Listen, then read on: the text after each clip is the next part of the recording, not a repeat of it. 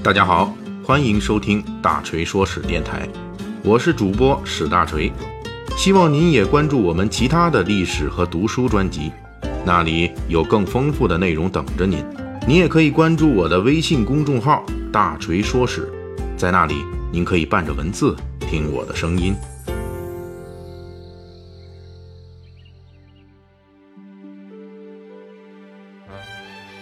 时下正是新茶上市的好时节，明前茶、明后茶，这是大家都知道的。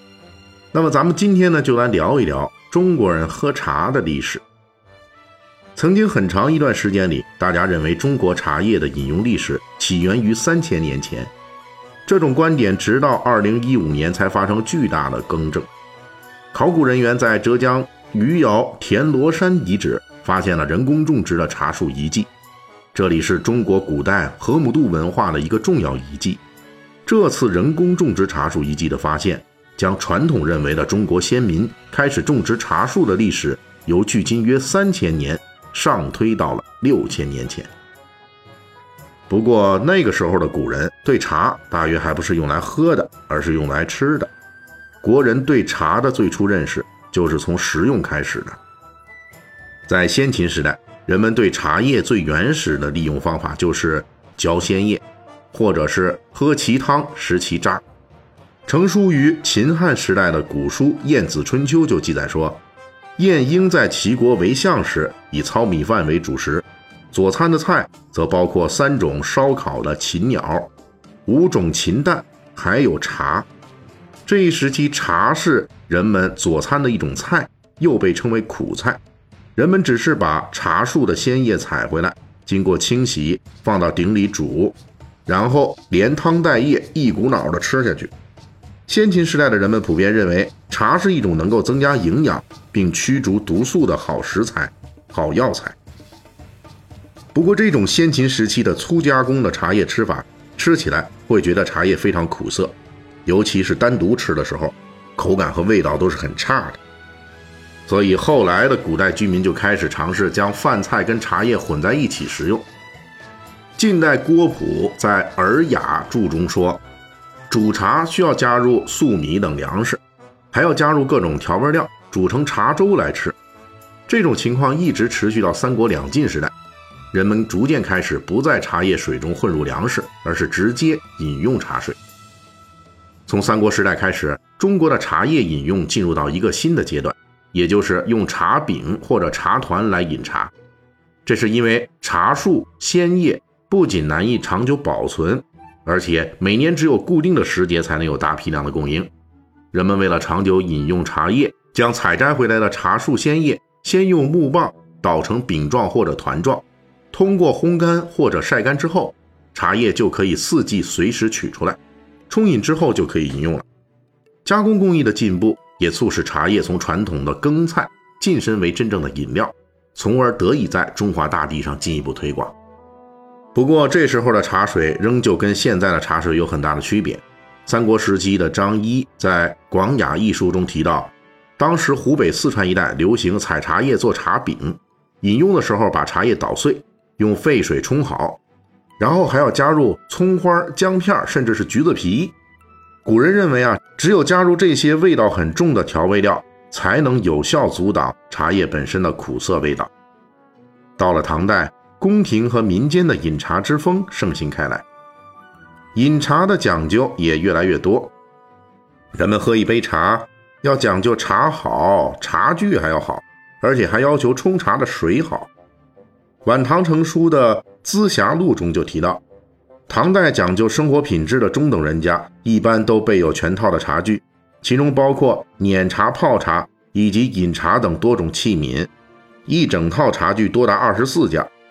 中唐的陆羽号称茶圣，他所做的《茶经》是世界上第一部饮茶专著。这时候的唐人已经开始往茶水里加薄荷、盐、红枣了，而陆羽则很不喜欢在茶水中加入各种调味料。他认为什么都不加的清明茶水，才能充分体现茶香。唐代的茶叶加工方法已经出现了蒸青制茶法，即将春天的嫩芽茶采下来后，经过蒸焙制成散茶，这种茶叶的加工方法已经跟后世很接近了。加工工艺的进步，推动了全叶泡茶喝法的推广，也就是不在喝茶之前研磨茶饼制成茶屑。但是蒸青法一直到南宋才得到普及，终于取代了茶饼。而在陆羽所生活的唐代，他注定是一个孤独的清茶爱好者。而在元代，人们又将蒸青法发展为了炒青法，终于彻底宣告了团茶时代的结束。而且由于炒青法推广之后，茶叶的味道比之前强出太多，碧绿的茶水中有清香，更有回甘，茶叶口感的提高，最终推动往茶水里加各种调料的饮茶风俗逐渐消亡。到了明清时代，人们已经可以喝到红、黄、绿、黑、白、青六大茶类。两广一带喜好红茶，福建人喜好乌龙茶，也就是清茶；江浙人喜欢绿茶，而北方人喜好花茶；西藏、新疆等少数民族的聚居区则喜好茶砖，这个就是黑茶。中国已经成为当时世界上最大的茶叶出口国。这里大锤要专门从一个比较别致的角度来论述唐宋以后茶叶在我国的流行程度，那就是茶叶中的假货。随着唐代饮茶人群的大规模扩大，贩卖茶叶可获巨利，官府垄断茶叶销售的制度也逐步确定下来。唐代确立了确茶法，茶商只能从官府手中购买官府从茶农那里收购来的茶叶，这种限制导致茶价飙升。进而引发大量的茶叶私贩，有私贩就必然有假货。北宋时代，一些利益熏心者已经将茶梗、碎茶叶、木屑或者杂草掺入贩卖的茶草之中。当时北宋还出现了一种温桑茶，这种所谓的茶压根儿就不是茶叶做的，是用桑叶做的。这种假货甚至贩卖到北方金国去。元代开始，由于茶价进一步升高。又出现了著名的假货还魂茶，也就是把别人喝过的茶叶重新伪装成新茶出售。明代茶叶造假那就更加普遍。李时珍在《本草纲目》中就提到，真茶既少，杂茶更多。到了清代，制造还魂茶的工艺又进步了，茶叶贩子将喝过的茶叶晒干，再加入雌黄、花青、熟石膏之类的药物，可以让晚茶直接变成早春茶。这种害群之马一直都是被重点打击的对象。《续资治通鉴长编》记载，宋代就明令禁止贩卖假茶，违反者卖出一斤假茶打板子一百下，要是卖二十斤，那基本上就要是杀头弃市了。